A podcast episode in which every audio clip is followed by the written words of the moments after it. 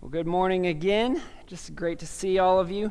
Uh, we're going to be continuing in our study of Colossians this week. We finished up chapter 2 last week, so we'll be picking up in chapter 3, and we'll go through verses 1 through 17. and what I have for you today is uh, something I'm excited about. I, I like the way Paul does his letters. I, I really do. You probably know about the pattern he uses. He spends the first half or, or so building the theology, the foundation of what Christianity is, of, of who Christ is, and who you are in Him. And then he shifts to application. Okay, because all of that is true, now what? And so that's where we are today. And so, what I hope is that today will be one of the most practical sermons you ever hear, and it will come directly from God's Word. And what we saw last week, just to, to remind you, is Paul gave us several false Christianities, false uh, ways of Christian growth and experiencing Jesus. Uh, we said that there were people saying that we need to just do a bunch of good deeds, just pile on a bunch of good deeds, and that, that's what will make you grow. Or don't, don't break any of these rules. Make a lot of barriers and rules, and, and that will make you more godly. And then they said to have a spiritual experience, you just need to force it. You need to foster, you need to make your emotions, you know, just feel excited, and that is somehow experiencing Jesus. But what we saw from Paul from, from Colossians chapter 2 is that all of these were found lacking. They were, they were bankrupt. They were distractions, distractions at best, but at worst, they were destructive of what God's doing in our lives and what He wants to do in your life and mine. So last week I told you what not to do, or rather, Paul told us, and I, I uh, carried that message on, right? What not to do, but that's only half the battle, right? Knowing what not to do um, is only half the battle. This week, what we'll see is what should we do as Christians? What should we do to grow in Christ? What should we do to truly experience Christ, what is it to live as a practical Christian? Now, I want to be careful with that word practical. What I don't mean is a, a, weak Christian, one who I only do practical things. No, no. I mean, how do you practically grow in a supernatural way through Christ? That's what we're going to look at today. And we'll read it right now in Colossians chapter 3, verses 1 through 17. Don't fall asleep on me now. This is 17 verses. I know. We'll make it. Here we go. Colossians chapter 3, verses 1 through 17. Verse 1 If then you have been raised with Christ, seek the things that are above, where Christ is, seated at the right hand of God. Set your minds on the things that are above, not on the things that are on earth. For you have died, and your life is hidden with Christ in God. When Christ, who is your life, appears, then you also will appear with him in glory. Put to death, therefore, what is earthly in you sexual immorality, impurity, passion, evil desire, and covetousness, which is idolatry.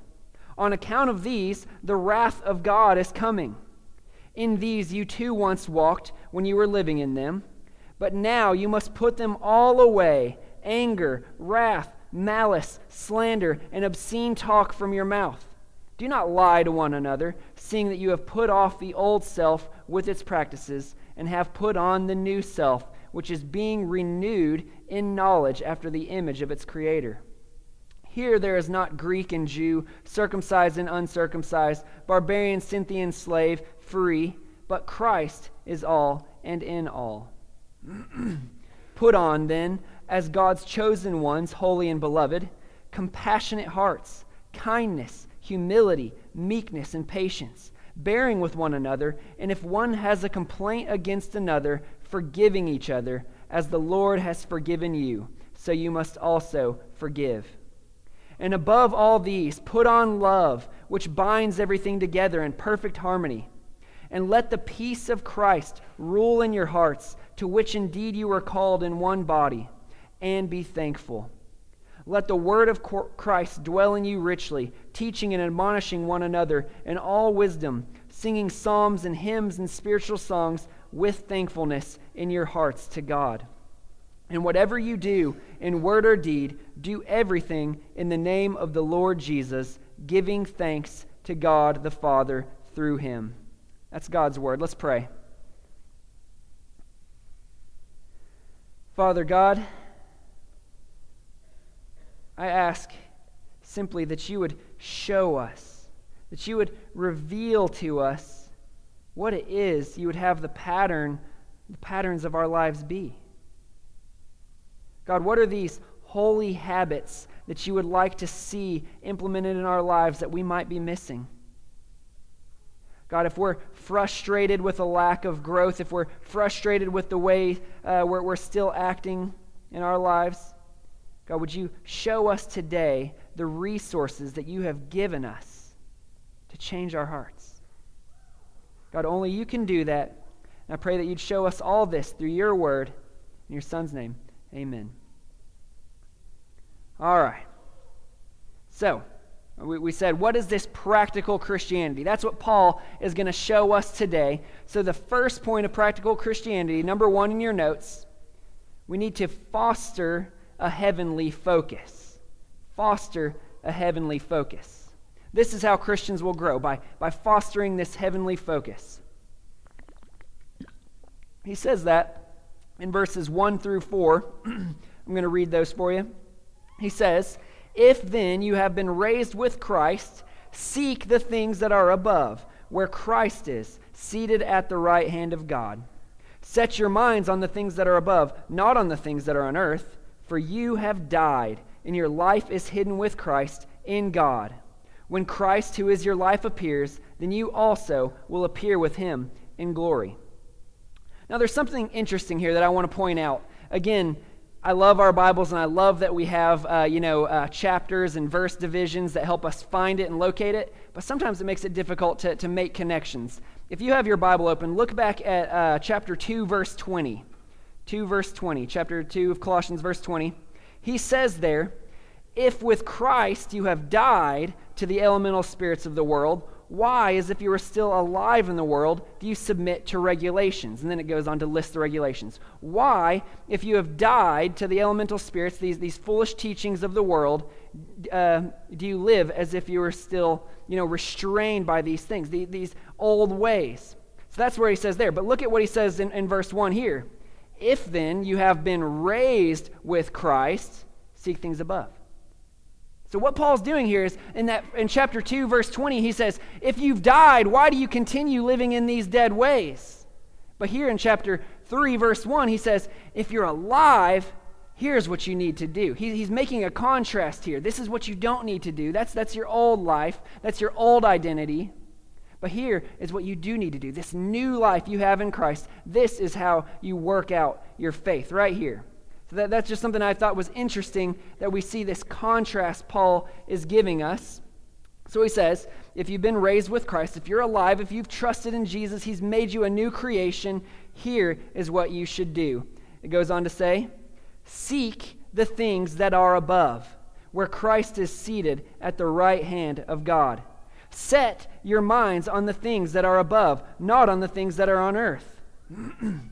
So there are two very similar things that Paul wants us to do. They have a major distinction, but the two words I want you to focus on there is seek and set. Seek and set. You guys, if you have a pen or something, circle that in your notes. You don't have to circle in your Bible if you don't want, but seek and set. This is so important for our, our Christian growth and our Christian lives. He says there, seek the things that are above. Then it goes on to say, set your minds on things that are above, not on things that are on earth. What's going on here is there's this new preoccupation that's supposed to happen in the Christian's life. They're supposed to seek these things that are above, but that's not the end of it. And that's where we often stop, and that's the problem. We're supposed to also set our minds on those very same things. So we, we seek out these things that are above, and then we set or we meditate on these uh, spiritual realities as well. So, what is above? we seek the things that are above. You know, some of us are kind of looking up, okay, you know. Well, great, seek the things that are above. I love bird watching. You know, you don't need a telescope for what Paul is telling us to do. You don't need binoculars, you don't need anything like that. Above here is shorthand for heavenly realities pertaining to Christ. heavenly realities pertaining to Christ, okay? I'll show you where I get that.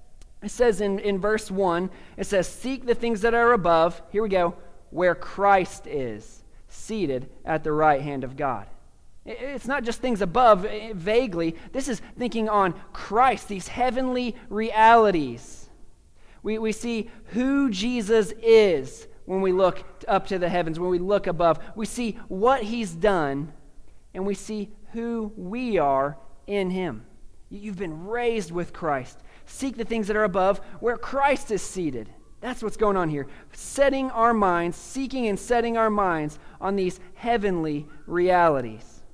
He goes on to explain this a little bit more in verse 3. He says, For you have died, and your life is hidden with Christ in God. What I think he's doing is he's going ahead and giving us some of these heavenly realities to set our minds on. He says, You've died. What does that mean? It means we, we've died to sin. In Christ, our sin has been paid for because he died and we died with him. And not only that, he put our sin nature to death. So we're no longer enslaved to sin if we're found in Christ. We're no longer dominated by sin.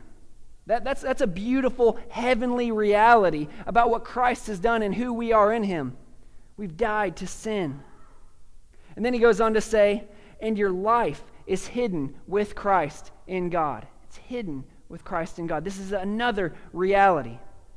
What I think he's saying here is you have this new eternal life, and, and, and you, you don't have to be afraid of losing it.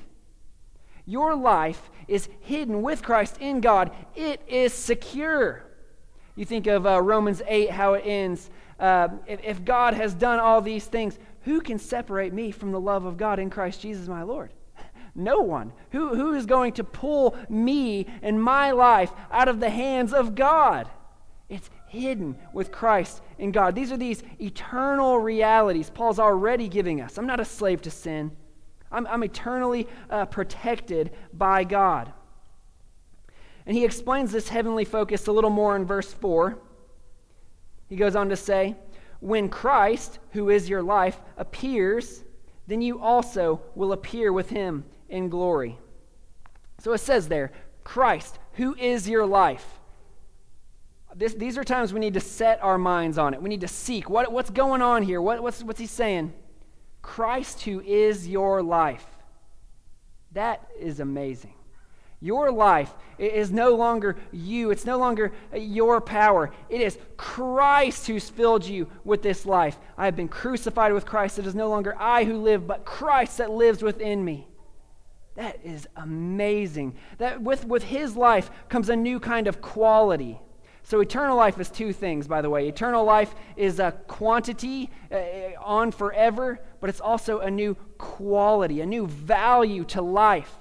And that's what we get when we have Christ, who is our life. These, these new abilities to, to worship God, to do the things we're created to do. These new resources and power in Christ to accomplish what He would have for us. Christ, who is your life. That's amazing.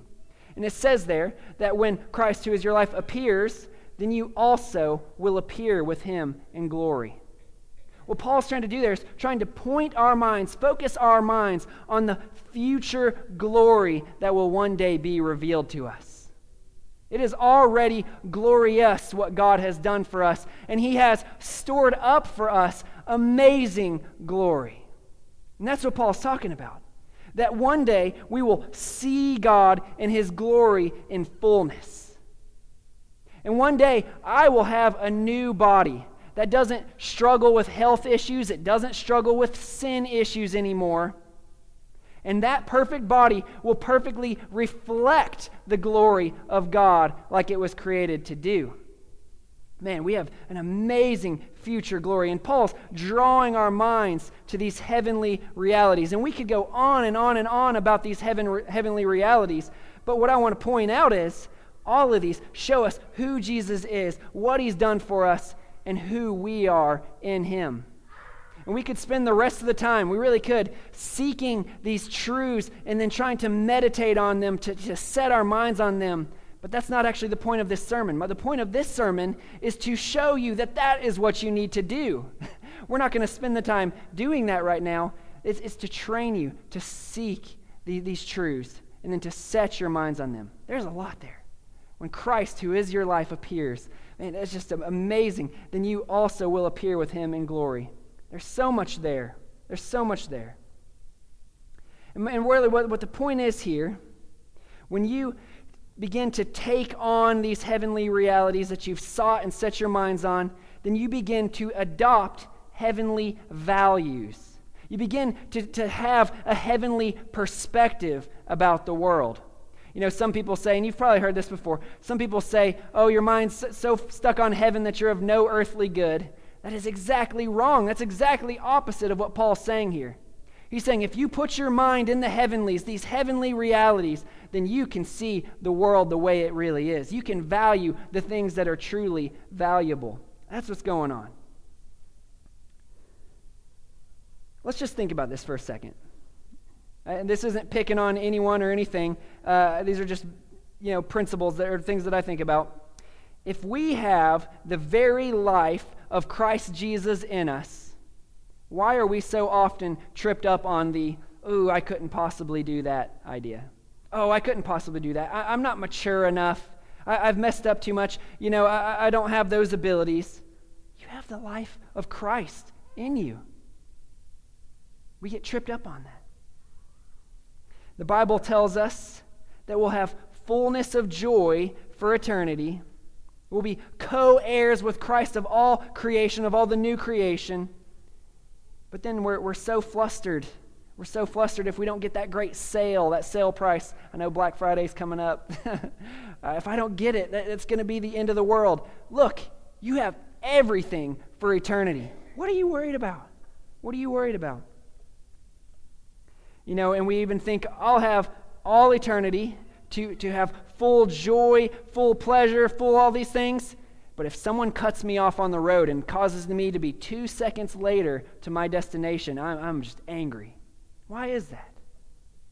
All these things show that we don't have this heavenly perspective. We don't have heavenly values. But, but, if we would listen to Paul, that we would seek the things that are above, set our minds on the things that are above, not on the things here below, then our lives would change. We'd begin to see how silly these little things are, these fleeting pleasures, these little problems. We'd begin to wonder, you know, I wonder how my life can be more effective eternally. Not just here, not how I can just enjoy the moment. How can I be effective for eternity? We'll start to take account of how we're, we're spending our time, our money, our energy, our affections. Am I, am I spending all this, this one life I've got, the 80 years you were talking about, Mike? Am I spending this on, on worthwhile things? You'll start to have that perspective. And you will be willing to risk everything, knowing that your life is hidden with Christ in God. What's, what's anything going to hurt me? What, what's going to bother me? You think of the missionaries, oh, that's dangerous business. You know, they, they get hurt, they get persecuted, they get killed. What did they lose? Don't, don't fear those who can only kill your body. Fear him who, who can kill the soul. This, this is what we're worried about. We, we don't bother with these earthly things. These all show that we have our minds set on earthly things rather than heavenly things. And when we haven't set on heavenly things, we get these new values, these new perspectives. I was thinking one, one very important one here is when we have this, these eternal values and this eternal perspective, we start to see other people in light of eternity. All of a sudden, it's not just that person you pass by in the grocery store. All of a sudden, it's, it's not just a friend, you know, uh, at work. All of a sudden, this is an eternal soul. They're going to spend eternity somewhere. And you realize I want to do something about it. These things change you, these perspectives change you. Everything changes. Now, I want to say something. This might seem trivial, uh, but where do we get this heavenly focus? where do we get this? I'll tell you right now, your imagination and, and what the TV tells you and, and these like self help books or whatever tell you, that, that's not where you'll get the heavenly focus that you need. Again, I know this is basic, but our Bibles are the only place that we will truly get this heavenly focus. It is the only firm foundation that we have of the truth of God, of these heavenly realities. I just want to say that before I go any further, that I'm not telling you to just, you know, try to sit there and picture Jesus sitting at the right hand of God. It honestly sounds kind of boring. Read your Bible and see how great that king is sitting at the right hand of God. That's what we've got. So seek these heavenly realities in God's Word. So that, that's, that's the, the beginning stage is I, I read God's word, I hear God's word in a sermon like this, I you know maybe read a devotional that explains God's word, and I'm seeking these truths, these heavenly realities. But we cannot stop there. We cannot just go on about our day and hope that, that what we read this morning will magically change us. It won't. It won't. What we need to do is the next step Paul gives us, gives us is we then set our minds on the heavenly realities. We seek them, and then we set our minds on these heavenly realities in God's Word. Listen to a few verses. I just thought these were so helpful. Joshua 1, Joshua 1 8 says, This book of the law shall not depart from your mouth, but you shall meditate on it day and night, so that you may be careful to do according to that which is written in it. For then you, for then you will make your way prosperous, and then you'll have good success. This book of the law, meditate on it day and night. It's not just to be read in the first thing in the morning, then, then forgotten throughout the day. Meditate on it. Then you'll be careful to do all that's written in it. I think of uh, other things in our lives. Many people want to live the blessed life. You know, the, the Bible talks about the blessed life. Well, a great example there is Psalms 1. Psalms 1 Blessed is the man who walks not on the counsel of the wicked, nor stands in the way of sinners, nor sits in the seat of scoffers, but his delight is on the law of the Lord, and on his law he medita- meditates day and night. And what's his life look like? It says there, He is like a tree planted by streams of water that yields its fruit in its season, and its leaf does not wither. In all that he does, he prospers. It doesn't happen if we're not meditating on His Word day and night. You might think, man, I really lack passion for God. I see these other people, they, they, they seem to have these ideas of God, these ideas of grandeur, but I just think very little of God. I, I wish I thought higher of God.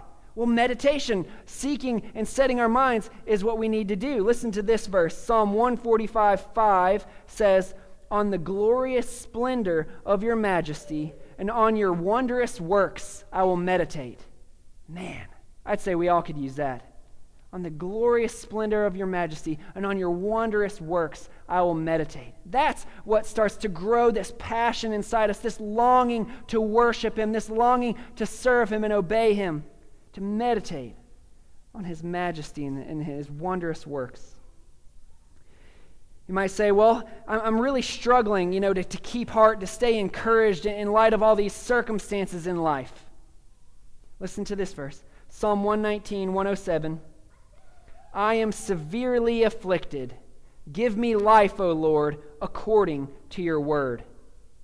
God, as I look on your word, as I meditate on your word, give me life. I'm severely afflicted. I need you. I need you to encourage me. Give me life according to your word. You can even think of uh, Philippians 4 as well for that one. Uh, do not be anxious about anything, but in everything by prayer and supplication with thanksgiving, let your requests be made known to God, and the peace of God, which surpasses all understanding, will guard your hearts and minds in Christ Jesus our Lord. But then it goes on to say, whatever is true, whatever is lovely, whatever is peaceable, whatever is, and all these good things, think on these things. It's all a part of it. We, we pray to God, we're, we're meditating on these good things of God. And one last one I want to give you. You keep getting tripped up with sin. I keep getting tripped up with sin. And we're going to talk about this more in a moment. But Psalm 119:11, you probably know this verse. I have stored up or hidden your word in my heart that I might not sin against you. This is what changes us. It's, it's really not whether you can, you know, answer the questions correctly on a Bible trivia quiz. Really doesn't matter. It's really not if you can have an intelligent looking spiritual conversation. Oh, I know these theological things, I can talk about them. That really does not matter. The question is are you meditating on them? Are they changing your life? Are they being driven down deep? You know, we do this with everything else, not everything else, but many things in life. Think of tea, okay? I like tea. I don't know if that's weird or not, but Hallie and I will drink it at night lots of times. And um, when I make a tea, you know, you, you boil the water, you get it there, and I'll tell you what I don't do. I don't take the tea bag and stick it in and then pull it back out real quick and say, okay, it's good. I don't do that. Sure, there's a little bit of the tea in there, and that, that I could say, well, that's good enough. I got a little tea in there.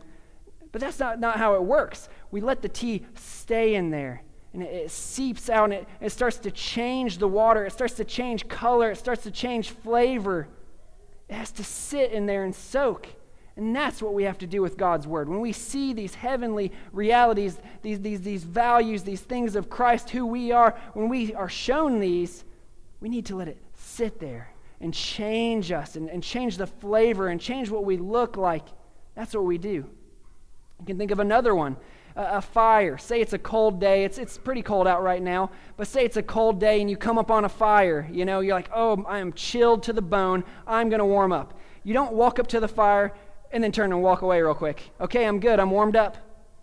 That's, that's simply not how it works you, you stand there, you know, you might even turn like a rotisserie chicken, letting yourself warm. And it starts to, you know, first it gets your skin, then it starts to get down into your bones. And before you know it, you're warmed by the fire. But you had to stay there. That's how it is with these heavenly realities of God's Word.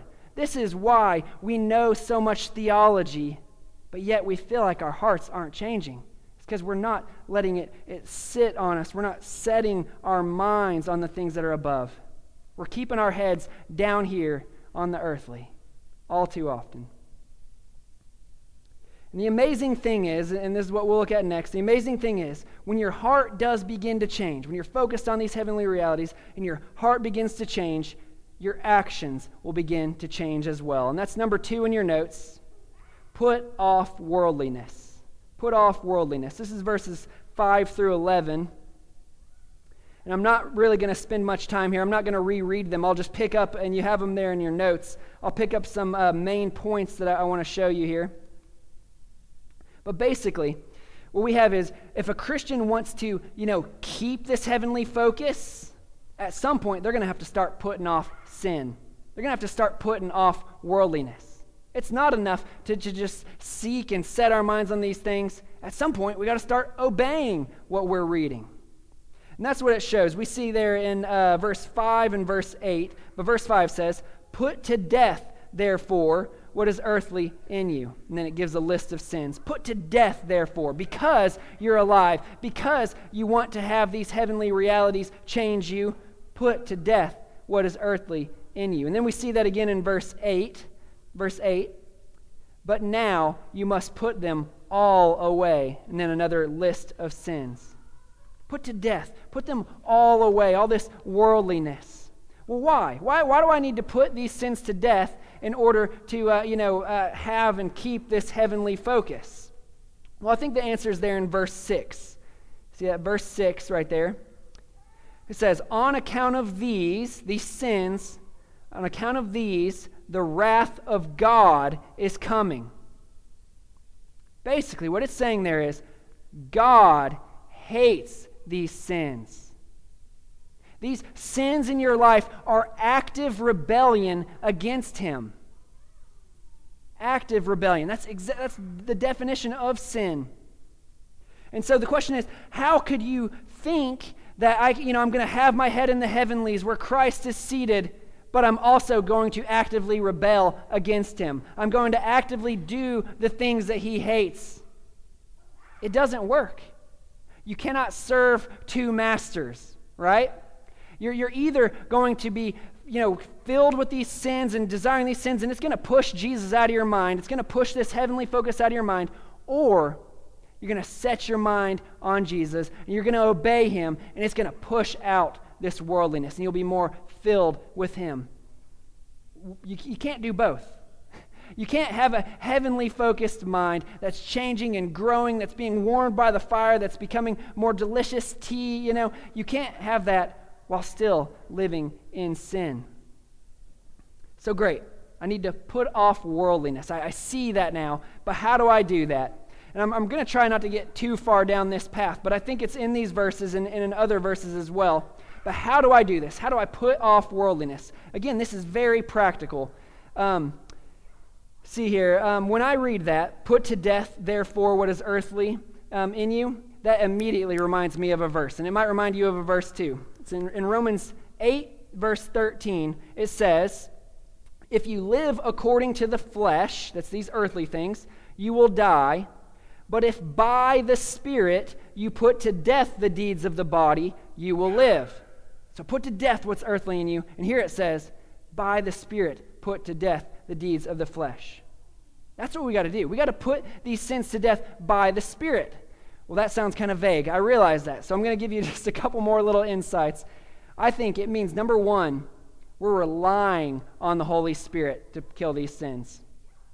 To say, oh, I'm just going to get these sins out of my life is moving right back to what we said last week was of no value. Right? We said these things are no, of no value in, I don't know, uh, stopping, stopping the indulgence of the flesh. That's what I said at the very end last week.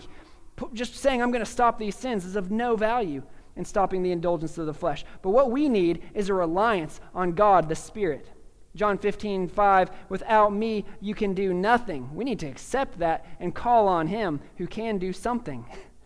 We rely on Him. And secondly, I think it means we use the Spirit's weapons, the resources the Spirit has given us. Uh, Gal- not Galatians, Ephesians 6, 17, it's the whole armor of God. It says, and take the sword of the Spirit, which is the Word of God. The sword of the Spirit, the weapon of the Spirit to put sin to death is the Word of God. And so, this is what we were just talking about before, isn't it? We, we, we seek these things in God's Word and we set our minds on them.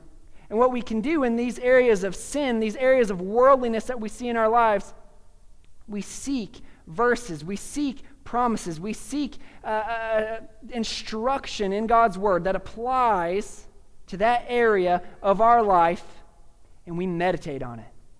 We say, God, I'm struggling with this. It said there, this, this sexual purity, and we'll get there in a second. God, I'm struggling with this sexual immorality. I need you to show me. I need you to, to uh, the, blessed are the pure in heart, for they shall see God. I need to meditate on these things until my heart wants this type of purity.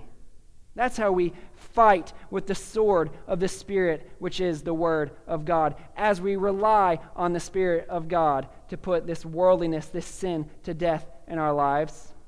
But there's a second thing, and this is in our verses here. We need to put off worldliness at the root. We need to, to dig up sin at the root. Um, so I'll just tell you, like at the house I'm at right now, the, the people before us, I don't know, they really like shrubs. they like shrubs a lot more than I like shrubs. So, one of the first things I did, I literally had a chainsaw in my car while we were signing for the, the house, by the way. Anyways, and so when I got to the house, I started cutting trees down and digging them up. You know, it'd have been really nice. It'd have been really, really nice to just cut them off real low and then, you know, put some dirt over the stump. What would have happened this spring? Out of that stump, out of that dirt, would start to come that tree again, wouldn't it? It'd have been nice just to lop off the top, but I've had to dig probably 10 trees out of the ground. Um, some of them I pulled out with my truck, and that's been fun, but usually I've had to dig because of where they're at. Anyways, Paul is going to show us that very same principle. Look at it in uh, verse 5. He says, uh, Put to death, therefore, what is earthly in you. And then he gives this list sexual immorality, impurity, passion, evil desire, and covetousness, which is idolatry.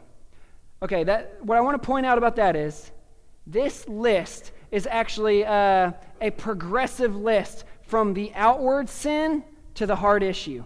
Look at it there. Sexual immorality, that's the outward sin. Impurity, this is a, a sexual perversion of the mind. then you see their uh, passion. This is a, a strong, almost insatiable desire to do something. And then before that, you see evil desire. This is before it, it built up to a huge passion, right? And then it says before that, covetousness. Covetousness is wanting something that you do not and should not have.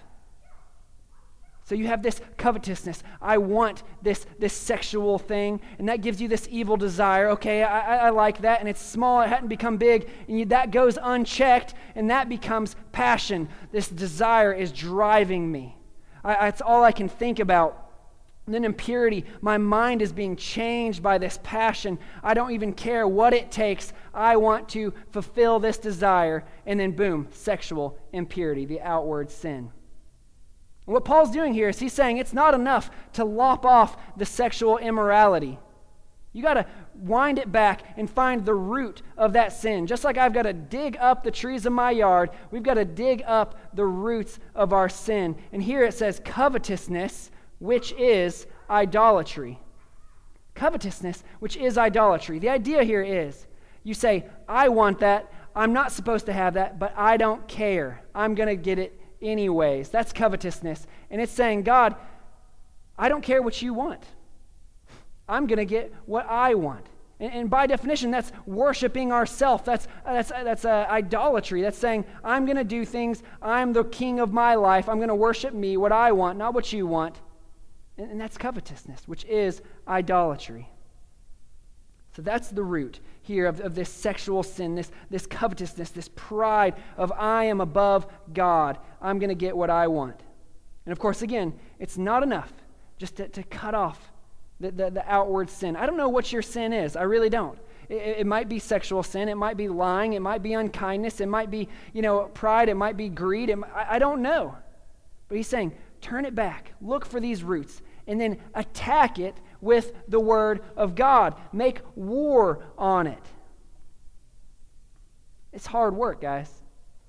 It's hard work to set our minds on heavenly things. Then, when God shows us how we don't uh, line up with His Word, to then put off these worldly things, it's hard work. But it is amazing work. It is good work. It's life transforming work. I want to mention something. Uh, some people would say, well, I would stop that sin, but I'm trying to get a heavenly focus. Yeah, no, no. You go ahead and stop that sin while you try to foster that heavenly focus. You're not going to get that heavenly focus while you're doing something that God hates. Go ahead and stop it. then, then let God change your heart so that you don't even want to go back to that thing. All right. I'd love to spend more time on those verses, but there's a lot here. The next thing that we see, this, this next uh, uh, part of practical Christianity, is put on godliness. That's number three put on godliness. We see that in verses 12 through 14. Paul says, Put on then, as God's chosen ones, holy and beloved, compassionate hearts, kindness, humility, meekness, and patience, bearing with one another. And if anyone has a complaint against another, for, forgive one each other as the Lord has forgiven you, so you must also forgive. And above all these, put on love, which binds everything together in perfect harmony. This, this put on, put off language is the language of changing clothes. These are the same words they would have used for changing clothes. And so the, the idea here is like clothes, take off this, this sinful lifestyle, set it aside, get rid of it, and put on this new godly lifestyle.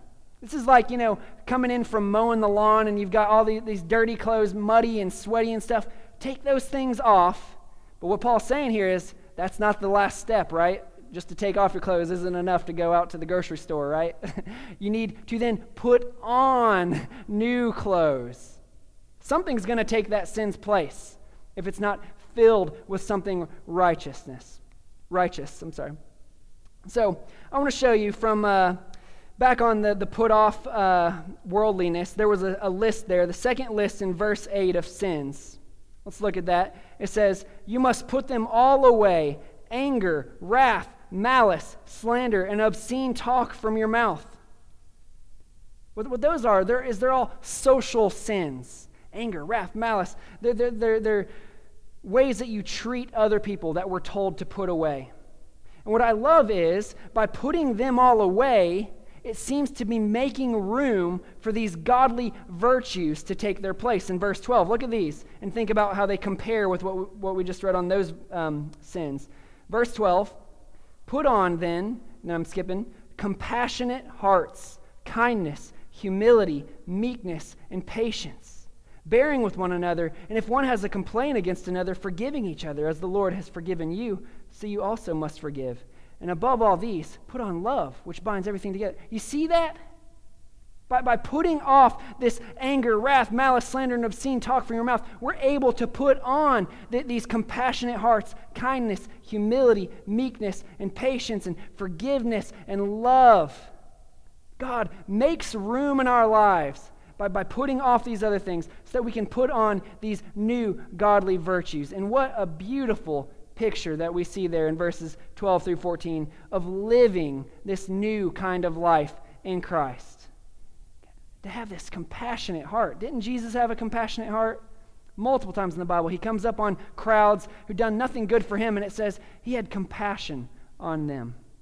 You think of his kindness, his humility, his meekness. These it's amazing how these things can take up residence in our lives as we put off worldliness and seek to put on godliness. And these are just a sampling, by the way. These are the social sins, but it could be anything in your life that we can put off these new attitudes, these, these new ways of life.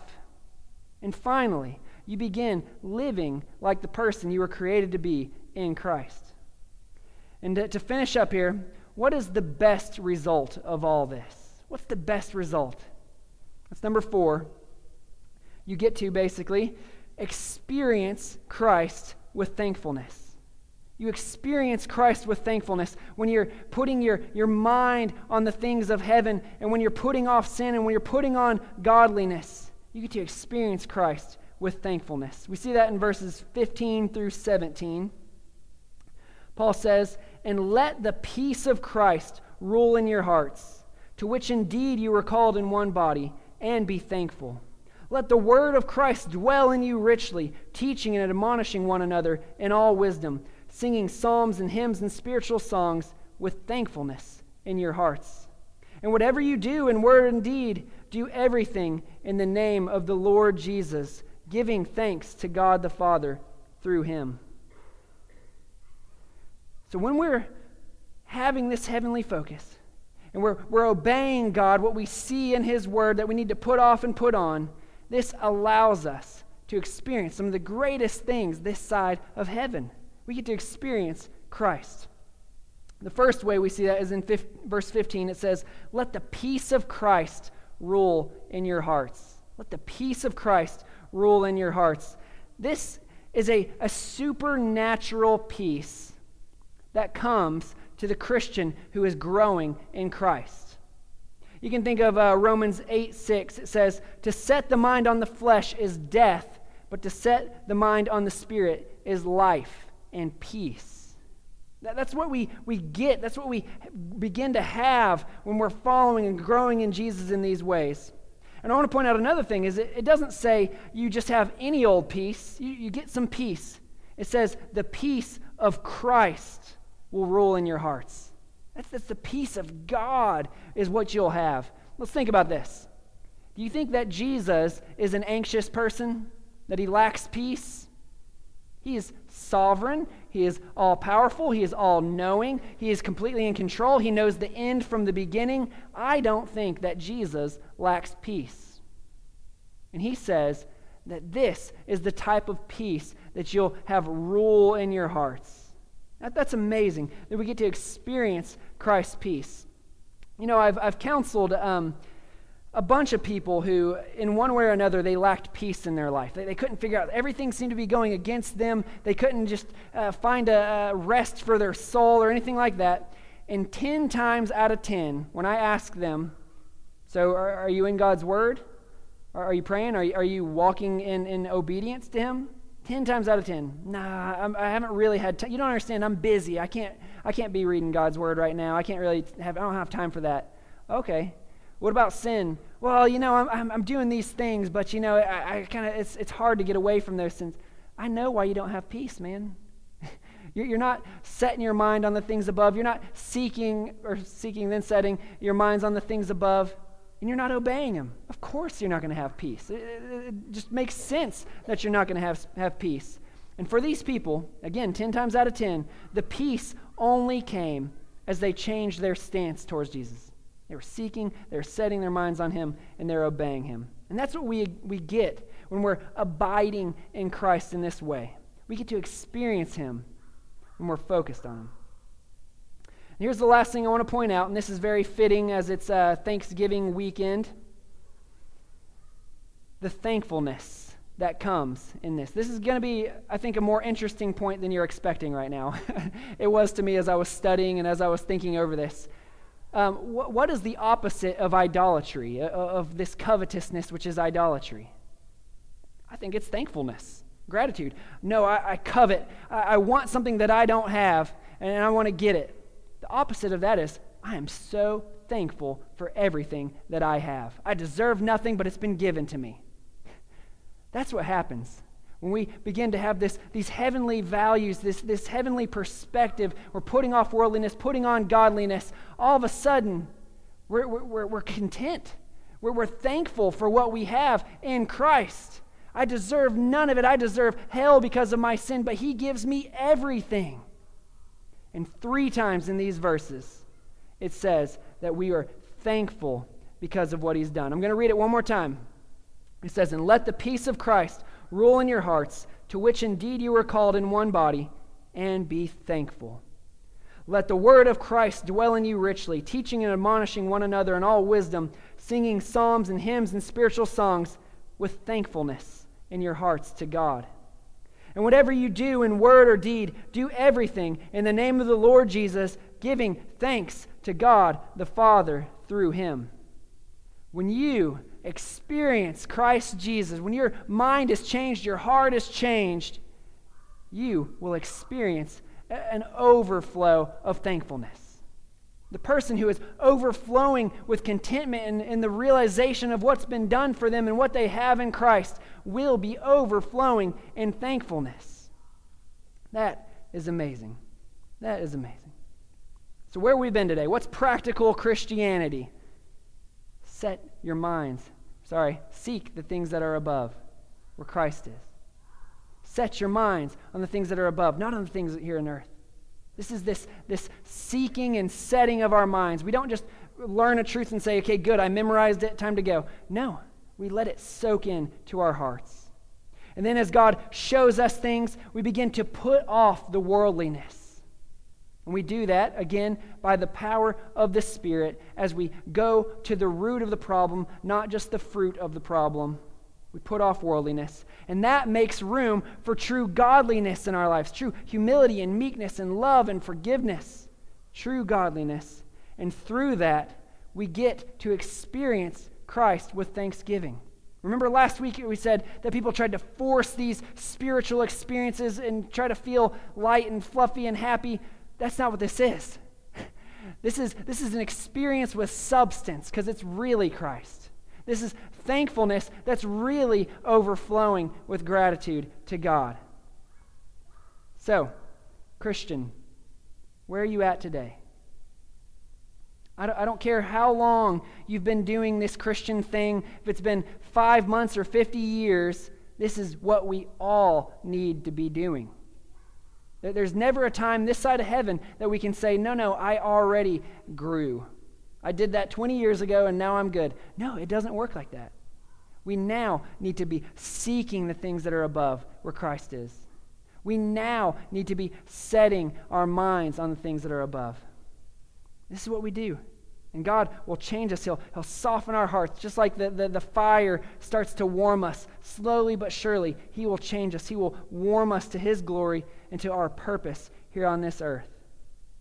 No matter where you're at, this, this is a word for you today of what practical Christianity is. But here's the problem I think you already knew what I said today.